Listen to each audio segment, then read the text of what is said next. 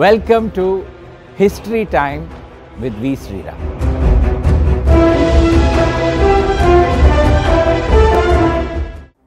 முதல் முதல்ல இந்தியாவில் பட்ஜெட் வந்தபோது தமிழ்காரங்க அதை வரவேற்றாங்களா? அல்லது அதற்கு எதிர்ப்பு தெரிவித்தாங்களா? எப்படி ரியாக்ட் பண்ணினாங்க அப்படிங்கிறத நம்ம தெரிஞ்சுக்க வேண்டாமா? முதல் முதல்ல இந்தியாவிலேயே பட்ஜெட் இன்ட்ரடியூஸ் ஆனது ஆயிரத்தி எண்ணூற்றி ஐம்பத்தி ஒம்போதாவது வருஷம். அதாவது எயிட்டீன் ஃபிஃப்டி நைன் அந்த வருஷம் எதுக்காக வந்தது அப்படின்னு நம்ம பார்த்தோம்னா ரெண்டு வருஷம் முன்னாடி அதற்கு ரெண்டு வருஷம் முன்னாடி சிப்பாய் கலகம் அதாவது இந்தியாவின் முதல் சுதந்திர போராட்டம் அப்படின்னு நம்ம சொல்ற அந்த ஒரு யுத்தம் ஒரு போர் நடந்தது. இதை ஆக்சுவலா நீங்க பாத்தீங்கன்னா முதல் சுதந்திர போராட்டம்னு சொல்லவே கூடாது. ஏன்னா தமிழகத்துல தான் முதல் சுதந்திர போராட்டம் நடந்திருக்கு. அது ஆயிரத்தி எண்ணூத்தி ஓராவது வருஷம் எயிட்டீன் நாட் ஒன்ல வெள்ளூர்ல நடந்தது. இது ஆங்கிலேயர்கள் வெள்ளூர் மியூட்டினி அப்படின்னு கூறுவாங்க. அதற்கு பிறகு ஐம்பத்தி ஆறு வருஷங்கள் பிறகுதான் வந்து நார்த்தில் வடக்கில் அலகாபாத் மீரட் இந்த மாதிரி இடங்கள்லாம் இந்த சிப்பாய் கழகம் நடந்தது. அந்த சிப்பாய்கள் எல்லாம் தோற்கடிக்கிறதுக்கு ஆங்கிலேயர்கள் காசு நிறைய செலவழிச்சு அந்த காலத்து செலவில் இருபது கோடி செலவழிச்சாங்க. அதனால அவங்களுக்கு வந்து காசே இல்லை அரசாங்கத்தை நடத்துறது. இதற்கு என்ன பண்றது அப்படின்னு சொல்லி ஒரே கவலை. அப்போ இங்கிலாந்துல இருந்து ஒருத்தரை இங்கே ஸ்பெஷலாக வரவழைச்சாங்க. அவர் பேரு ஜேம்ஸ் வில்சன். ஜேம்ஸ் வில்சன்கிறவங்க அந்த காலத்துல ஒரு பெரிய தொப்பி தயாரிக்கிற கம்பெனி ஹேட் மேனுஃபேக்சரிங் கம்பெனியை ஸ்தாபிச்சு அதை பல வருஷம் நடத்தி அது கடைசியில படுதோல்வி அடைஞ்சு அதை மூட வேண்டிய நிலைமையில இக்கானமிஸ்ட்னு ஒரு பத்திரிகையை ஆரம்பிச்சார். இன்னி வரையில் அந்த பத்திரிகை நடந்துட்டு வந்துட்டு இருக்கு உலகத்திலேயே மிக பிரபலமான ஒரு பத்திரிகை அது. அவர் தான் எஸ்டாப்ளிஷ் பண்ணினார். அதற்கு பிறகு அவர் வந்து அரசியல்ல சேர்ந்து அரசாங்கத்துல பல பதவிகள் ஏற்றார் இங்கிலாந்து. அவரை ஒரு ஃபைனான்சியல் எக்ஸ்பர்ட் அப்படின்னு அவங்க எல்லாரும் கருதினாங்க. அதனால ஆயிரத்தி எண்ணூத்தி ஐம்பத்தி ஒன்பதாவது வருஷம் அவரை வந்து இந்தியா காமிச்சாங்க. இந்தியாவில் வந்து நீங்க வந்து இந்த கவர்மெண்ட் எப்படி இதை வந்து பாதுகாக்கணும் பணத்தை எப்படி சேமிக்கணும் இதெல்லாம் வந்து நீங்க பார்த்து பண்ணணும் அப்படின்னு சொல்லி அவரை இங்கே அமிச்சாங்க. அவர் இங்க வந்தது ஒரு பிப்ரவரி மாசத்துல வந்தார். ஆயிரத்தி எண்ணூத்தி ஐம்பத்தொன்பதாவது வருஷம். அது வரையில் இப்போ நீங்க பாத்தீங்கன்னா ஃபைனா கேலண்டர் இயர் ஃபைனான்சியல் இயர்னு ரெண்டு விஷயம் உண்டு. நீங்க கேள்விப்பட்டிருக்கீங்க கேலண்டர் இயர்ங்கிறது என்னது? ஜனவரி ஒன்றாம் தேதி ஆரம்பிச்சு டிசம்பர் முப்பத்தி ஒன்றாம் தேதி முடியுது. ஃபைனான்சியல் இயர் அப்படிங்கிறது எப்போ ஆரம்பிக்கிறது? ஏப்ரல் ஒன்றாம் தேதி ஆரம்பிச்சு மார்ச் முப்பத்தொன்னாம் தேதி முடியுது. அவர் இங்க வர வரையில் எப்படி இருந்ததுன்னா இந்தியாவோட ஃபைனான்சியல் இயர் வந்து மே ஒன்றாம் தேதி ஆரம்பிச்சு ஏப்ரல் முப்பதாம் தேதி முடிஞ்சிட்டு அவர் இங்க வந்த உடனே அதை மாத்தினார். இதை எதற்காக மாத்தினார்னு நீங்க பாத்தீங்கன்னா ஏப்ரல் ஒன்னாம் தேதி தான் நம்ம ஃபைனான்சியல் ஆரம்பிக்கணும் அப்படின்னு அவர் வந்து ஒரு ரூல் கொண்டு வந்தார். இது எதற்காகன்னா இங்கிலாந்துல வந்து ஏப்ரல் மாசத்துல பார்லிமெண்ட் கூடும். பார்லிமெண்ட் அப்போ இங்க பார்லிமெண்ட் கிடையாது இல்லையா? அங்கதானே பார்லிமெண்ட் இருந்தது?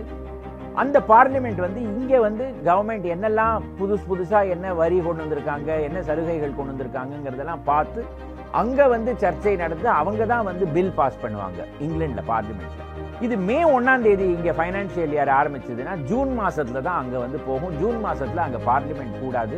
அதற்கு பிறகு ரெண்டு மாதம் கழிச்சு தான் பார்லிமெண்ட் செஷன் வரும். அதனால எல்லாம் டிலே ஆகிடும் அப்படின்னு சொல்லி ஏப்ரல் ஒன்றாம் தேதி அன்னைக்கு அவர் வந்து ஃபைனான்சியல் இயர் ஆரம்பிக்கணும்னு சொல்லி இன்னி வரையில் நம்ம அதே சிஸ்டமை தான் ஃபாலோ பண்ணிட்டு வந்துட்டு ஸோ முதல் முதல்ல அவர் ஏப்ரல் ஒன்றாம் தேதி ஆயிரத்தி எண்ணூத்தி ஐம்பத்தி ஒன்பதாவது வருஷம் கல்கத்தால அப்போ இந்தியாவோட தலைநகரம் கல்கத்தா தான் தில்லி கிடையாது.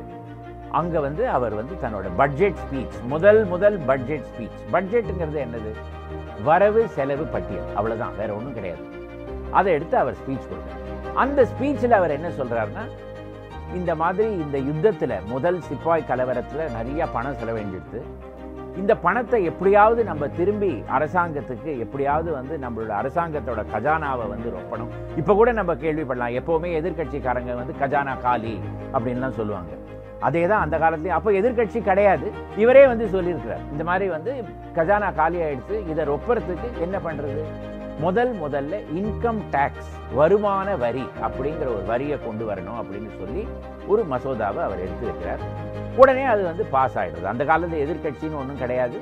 அது அந்த கவர்னரோட அவை அதாவது லெஜிஸ்லேட்டிவ் கவுன்சில் அப்படின்னு சொல்லுவாங்க. அந்த கவுன்சில் வந்து உடனே அதை பாஸ் பண்ணிடுறது. இந்தியா பூரா எல்லா இடத்துலையும் ஜமீன்தார்கள் எ- எவ்வளவு அவங்க அவங்க வந்து அவங்க சம்பளத்தில் ஒரு பகுதி ஒரு சதவிகிதம் வருமான வரியா அரசாங்கத்துக்கு செலுத்தணும் அப்படின்னு முதல் முதல்ல கொண்டு வராங்க இது வடக்கு இந்தியால எல்லா இடத்துலையும் வந்து யாருமே இதை பத்தி ஒன்றும் பேசுறது ஆனால் ஆனா சென்னை எப்பவுமே ஒரு வித்தியாசமான பிரதேசம் தானே அதுதான் நம்ம எல்லாருக்குமே தெரிஞ்ச விஷயம் தானே. அப்போ இங்கே ஒரு ஆளுநர் இருந்தார். அவர் பேரு சர் சார்ல்ஸ் ட்ரெவல்யன். அந்த காலத்தில் முதலமைச்சர் இதெல்லாம் கிடையாது. ஆளு ஆளுநர் தான் ஆல் இன் ஆல். அவர் தான் எல்லாமே. அவரும் இந்த ஜேம்ஸ் வில்சனும் அதாவது இந்த இன்கம் டேக்ஸை முதல்ல கொண்டு வந்த அந்த ஜேம்ஸ் வில்சனும் இந்த சர் சார்ல்ஸ் ட்ரெவலியன் ரெண்டு பேருமே இங்கிலாண்டில் ஒன்றா வேலை பண்ணியிருக்காங்க. இவங்க இரண்டு பேருக்கு நடுவிலேயே பல வருடமாக ஒரு பகைமை இருந்திருக்கு. சர் சார்ல்ஸ் ட்ரெவலியனுக்கு இந்த இன்கம் டேக்ஸ் அவ்வளவாக ஒரு பிடிக்காத விஷயமாக இருந்தது. அதனால அவர் என்ன பண்ணினார்னா சென்னையில் இருக்கிற அத்தனை பிசினஸ்மென் பணக்காரங்க எல்லாரையும் ஒன்று கூட்டி இந்த மாதிரி ஒரு வரி வந்திருக்கே நீங்கள்லாம் இதை பற்றி சும்மா இருக்கீங்களே நீங்கள் இதெல்லாம் பற்றி எதிர்த்து பேச வேண்டாமா? அப்படின்லாம் கேட்டிருக்காங்க. உடனே இவங்க எல்லாமும் எல்லாமே ஆங்கிலேயர்கள் தான் அதை தவிர ஜமீன்தார்கள். அவங்க எல்லாரும் ஆமாம் இதை பற்றி டெஃபினட்டாக நம்ம பேசணும் இது எதுக்காக நம்ம எதுக்கு வருமான வரி கொடுக்கணும் அப்படின்னு சொல்லி என்எஸ்சி போஸ் ரோட்ல இன்னைக்கும் பச்சையப்பன் கல்லூரின்னு ஒரு கட்டிடம் பச்சையப்பாஸ் ஹால். அங்கே தான் அந்த மீட்டிங்கை வந்து அவங்க கூடுறாங்க. அதில் வந்து பேசுகிறாங்க எல்லாரும் இந்த வருமான வரிக்கு எதிர்ப்பு தெரிவிக்கிறாங்க. இன்னி வரையில் இந்தியாவில் வருமான வரிக்கு எதிர்ப்பு தெரிவித்த ஒரே ஊர் சென்னை தான். அந்த ஸ்பீச் பல பேர் ஸ்பீச் கொடுக்குறாங்க. அதுக்கு கவர்னர் சர் சார்ல்ஸ் ரெவல்யூனும் வரார். அவரும் வந்து அந்த ஸ்பீ- அந்த மீட்டிங்கில் வந்து பேசுகிறார் அதற்கு பிறகு திரும்பி அவர் ஆளுநர் மாளிகைக்கு போய் கவர்மெண்ட்டுக்கு ஒரு லெட்டர் எழுதுகிறார் கல்கத்தா கவர்மெண்ட் அந்த காலத்தில் வந்து டெலிகிராஃப் வந்தாச்சு. ஸோ தந்தி மூலமாக அந்த லெட்டர் வந்து கல்ப கல்கத்தாவுக்கு அனுப்பப்பட்டது. அதே சமயத்தில் என்ன ஆறுது பத்திரிகைக்காரர்காரர்கள் எல்லோருக்கும் அதோட ஒரு காப்பி எடுத்து கொடுத்துருக்காங்க. இது பத்திரிகை எல்லாத்துலேயும் வந்துடுறது இந்த மாதிரி சென்னை ஆளுநர் வந்து வருமான வரியை எதிர்த்து பேசியிருக்கிறார் அப்படின்னு ஒரு ஆர்டிக்கல் எல்லா பத்திரிகைகள்லையும் வந்துடும் உடனே கல்கத்தால லண்டனில் எல்லா இடத்துலையும் அவருக்கு ஒரே எதிர்ப்பு தெரிவித்து கண்டனம் தெரிவித்து அவரை உடனே திருப்பி கூப்பிடணும் அப்படின்னு சொல்லி அவரை வேலையிலேருந்து நீக்கி அவரை திரும்பி லண்டனுக்கு அனுப்பிச்சுடுறாங்க. இவர் லண்டனுக்கு போய் சேர்ந்துட்டார். அதற்கு பிறகு ஜேம்ஸ் வில்சன் இன்கம் டேக்ஸை எப்படி அமலுக்கு கொண்டு வருது அப்படிங்கிறத பத்தி யோஜனை பண்ண ஆரம்பிக்கிறார். மசோதா பாஸ் பண்ணியாச்சு சட்டம் ஆயாச்சு இதை பிறகு எப்படி வசூலிக்கிறது அப்படிங்கறத யோஜனை பண்ணி அந்த காலத்துல சிறு சிறு விஷயத்துலலாம் பெரிய வியாதி வந்து எல்லாரும் செத்து போயிடுவாங்க. இந்த மாதிரி இப்போ இருக்கிற மாதிரி மருந்தெல்லாம் கிடையாது. இந்த இன்கம் டேக்ஸ் பில்லை பாஸ் பண்ணின ரெண்டாவது மாசமே ஜேம்ஸ் வில்சனுக்கு வயத்து போக்கு அதாவது டயரியா வந்து அது டிசென்ட்ரியா மாறி அவர் மரண தருவாயில் இருக்கார். அப்போ வைஸ்ராய் லார்ட் கேனிங் அவரை பார்க்க போன போது உங்களோட கடைசி ஆசை என்ன? அப்படின்னு கேட்டபோது அவரோட கையை பிடிச்சிட்டு அவர் வந்து take care of my income tax income டேக்ஸை பார்த்துக்குங்க. எல்லாமே சரியாயிடும் அப்படின்னு சொல்லி அவர் போயிடுறார். அதற்கு பிறகு யாரை வச்சு இப்போ இன்கம் டேக்ஸ் அமலுக்கு கொண்டு வருது அப்படின்னு எல்லாரும் யோசனை பண்ணுறாங்க ஜேம்ஸ் வில்சனுக்கு அடுத்தது வந்தவர் சாமியுவல் லேங் அப்படிங்கிறவர். ஆனா அவருக்கு அவ்வளவா அதெல்லாம் வந்து அமலுக்கு கொண்டு வர வழி அவருக்கு தெரியல. எல்லாரும் யோஜனை பண்றாங்க என்ன பண்றது? லண்டன்ல ஒரே ஒரு ஆள் தான் இருக்காரு. யாரு? சென்னையில எதிர்ப்பு தெரிவிச்ச அதே சார்ல்ஸ் ட்ரெவலியனை திருப்பி கூப்பிடுறாங்க கல்கட்டாக்கு. சார் நீங்க எந்த வருமான வரியை நீங்க எதிர்த்து பேசுனீங்களோ அதை இப்போ எப்படியாவது அமலுக்கு கொண்டு வாங்க அப்படின்னு சொல்லி அவர் அங்கேருந்து கூட்டிட்டு வராங்க. அரசியல்ல இதெல்லாம் ரொம்ப சகஜம். இன்னைக்கு எதிர்த்து பேசுவாங்க நாளைக்கு அதையே வந்து திரும்பி இம்ப்ளிமெண்ட் பண்ணுவாங்க.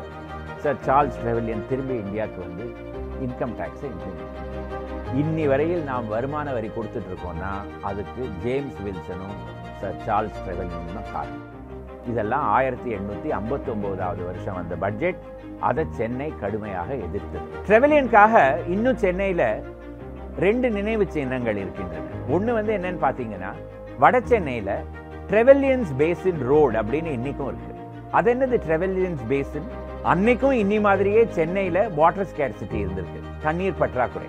அதனால அவர் என்ன பண்ணியிருக்காரு? ஒரு பெரிய ஏரியை தோண்டணும் அப்படின்னு சொல்லி வட சென்னையில் மழை தண்ணீரை சேமிக்கிறதுக்காக இன்னி மாதிரியே ரெயின் வாட்டர் ஹார்வெஸ்ட் அந்த இடத்துக்கு அந்த ஏரிக்கு ட்ரெவலியன்ஸ் பேசின் அப்படின்னு பேர். இன்னைக்கும் யானை கவுனி எலிஃபென்ட்ஸ் கேட்னு இருக்குல்ல அதுக்கு பக்கத்துல தான் இருந்திருக்கு. அந்த ஏரி இப்போ எங்கே இருந்ததுன்னு நமக்கு தெரியாது.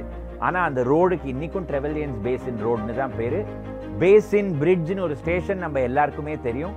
அந்த பேசின் பிரிட்ஜ் ஸ்டேஷனோட பேசினும் அந்த ட்ரெவலியன்ஸ் பேசின் தான். அதே மாதிரி சென்ட்ரல் ஸ்டேஷனுக்கு பக்கத்தில் விக்டோரியா பப்ளிக் ஹால்னு ஒரு கட்டடம் நீங்கள் எல்லாருமே பார்த்துருப்பீங்க. அந்த கட்டடத்துக்குள்ளே நீங்கள் போனீங்கன்னா ஒரு சின்ன ஃபவுண்டன் இருக்கு. அந்த ஃபவுண்டனில் ட்ரெவலியனோட முகம் செதுக்கப்பட்டிருக்கு. அதுக்கு எதுக்காக ஃபவுண்டன்னு பார்த்தீங்கன்னா சென்னைக்கு தண்ணீர் கொண்டு வந்ததுனால அதுக்காக ஒரு ஃபவுண்டன் அந்த தண்ணீர் கொண்டு வந்ததுக்கு ஒரு கிராட்டிடியூட் நன்றி செலுத்துறதுக்காக அவருடைய முகத்தை அங்க வந்து செதுக்கியிருக்காங்க. இப்போவும் நீங்க அதை போய் அங்க பார்க்கலாம். இதற்கு பிறகு நம்ம பார்த்தோம்னா ஆயிரத்தி தொள்ளாயிரத்தி முப்பத்தி ஏழாவது ஆண்டு நைன்டீன் தேர்ட்டி செவன்ல முதல் முதல்ல மெட்ராஸ் லெஜிஸ்லேட்டிவ் அசெம்பிளி சட்டசபைக்கு தேர்தல். அந்த தேர்தல்ல தேர்தல் அதற்கு முன்னாடி ஆயிரத்தி தொள்ளாயிரத்தி இருபதில் நடந்திருக்கு. அதற்கு பிறகு இரண்டு தடவை நடந்து மூணாவது தடவை ஆயிரத்தி தொள்ளாயிரத்தி முப்பத்தி ஏழாவது ஆண்டு தேர்தல் நடக்கிறது. முதல் முறையாக காங்கிரஸ் கட்சி அந்த தேர்தல்ல கலந்து அவங்க ஜெயிச்சிடுறாங்க. அப்போ ராஜாஜி முதலமைச்சராக பதவியேற்கிறார். ராஜாஜி காந்தியோட ஒரு தீவிர பக்தர். அதனால அவருடைய அந்த அந்த வருஷத்து பட்ஜெட் அதாவது ஆயிரத்தி தொள்ளாயிரத்தி முப்பத்தி ஒன்பதாவது வருஷம் வர பட்ஜெட்ல அவர் என்ன பண்றார்? தமிழ்நாடு அதாவது அப்போ வந்து தமிழ்நாடுன்னு கிடையாது மதராஸ் மாகாணம் அப்படின்னு பேர். இது வந்து ஆந்திரா ஒரிஸ்ஸா தமிழ்நாடு கேரளாலேருந்து சில பகுதி கர்நாடகாலேருந்து சில பகுதி அவ்வளோ பெரிய ஒரு பிரதேசமாக இருந்திருக்கு. மது விலக்க முதல் முதல்ல இங்க கொண்டு வரார். அதாவது ப்ரொஹிபிஷன் காந்தியோட காந்தி அடிகளுடைய ஃபாலோவரா இருக்கிறதுனால நான் மது விலக்கை அமலுக்கு கொண்டு வருவேன் அப்படின்னு சொல்லி ப்ரொஹிபிஷன் கொண்டு வந்துருக்கார் ப்ரொஹிபிஷன் வந்த உடனே என்ன ஆகும் கல்லுலேருந்து வர பணம் அதாவது வரி எல்லாம் அரசாங்கத்துக்கு வரல. அதை எப்படி காம்பன்சேட் பண்றது? உடனே சேல்ஸ் டேக்ஸ்னு ஒரு வரியை கொண்டு வருவோம் அப்படின்னு சொல்லி இந்தியாவிலேயே முதல் முறையாக சேல்ஸ் டேக்ஸ் வந்தது சென்னையில் தான். இன்றைக்கு அதை வந்து goods and service tax GST அப்படின்னு சொல்கிறோம் பல வருஷமாக நடுவில் சேல்ஸ் டேக்ஸ் அப்படின்னு இருந்தது. அதான் முதல் முதல்ல சேல்ஸ் டேக்ஸை இன்ட்ரடியூஸ் பண்ணினது இந்த இதே சென்னையில் இருந்த மெட்ராஸ் லெஜிஸ்லேட்டிவ் அசம்பிளி தான். அதற்கு பிறகு நீங்க பாத்தீங்கன்னா இந்தியா சுதந்திர இந்தியாவுடைய முதல் பட்ஜெட் யார் பிரசென்ட் பண்ணாங்க அப்படின்னு பாத்தீங்கன்னா தமிழகத்திலேருந்து வந்த sir R K Shanmukham Chetty அவர்கள் தான். First finance minister of independent இந்தியாவோட ஃபர்ஸ்ட் ஃபைனான்ஸ் மினிஸ்டர் அதற்கு பிறகு பல ஃபைனான்ஸ் மினிஸ்டர்ஸ் தமிழகத்திலேருந்து வந்திருக்காங்க. சி. சுப்பிரமணியம் இருந்தார் ஆர். வெங்கட்ராமன் இருந்தார் பி. சிதம்பரம் இருந்தார். தமிழ் தமிழ்காரங்கனாலே அவங்களுக்கு ஃபைனான்ஸில் எப்போவுமே ஒரு நல்ல ஒரு கூர்மை உண்டு ஒரு கான்சென்ட்ரேஷன் உண்டு அப்படின்னு சொல்லுவாங்க. இந்த மாதிரி இன்ட்ரெஸ்டிங் ப்ரோக்ராம்ஸ்லாம் பார்க்கணுன்னா அவ்தார் லைவ் சேனலுக்கு சப்ஸ்கிரைப் பண்ணுங்கள் பாருங்கள் லைக் பண்ணுங்கள் உங்கள் ஃப்ரெண்ட்ஸோடலாம் ஷேர் பண்ணுங்கள்